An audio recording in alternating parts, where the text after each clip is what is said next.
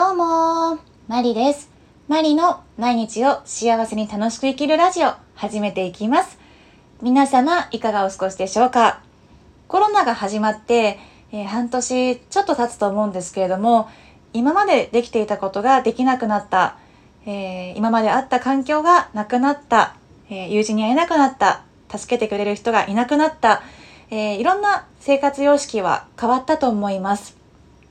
えー私もついつい今までだったらこういう環境があったのにな、こういう人に会えていたのになっていうふうに、えー思ってしまうことがありました。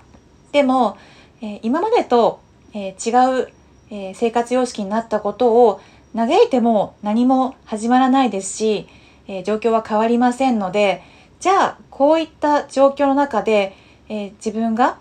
今まで通り動いていく、また今まで以上に、えやりたいことをやっていくためには自分で今まであった、えやりやすい環境を作っていこうっていうふうに今日は思いました、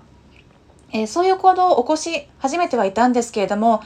やっぱりこう私もやりきれてないところがあって、え甘えもあったと思うんですけれどもやはりやっていくしか、えいい意味でないなっていうふうに、え感じました。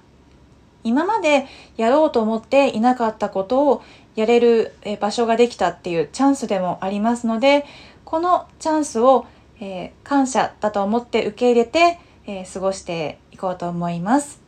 え今まであったものがなくなるとやっぱり寂しいなっていうふうに思うことも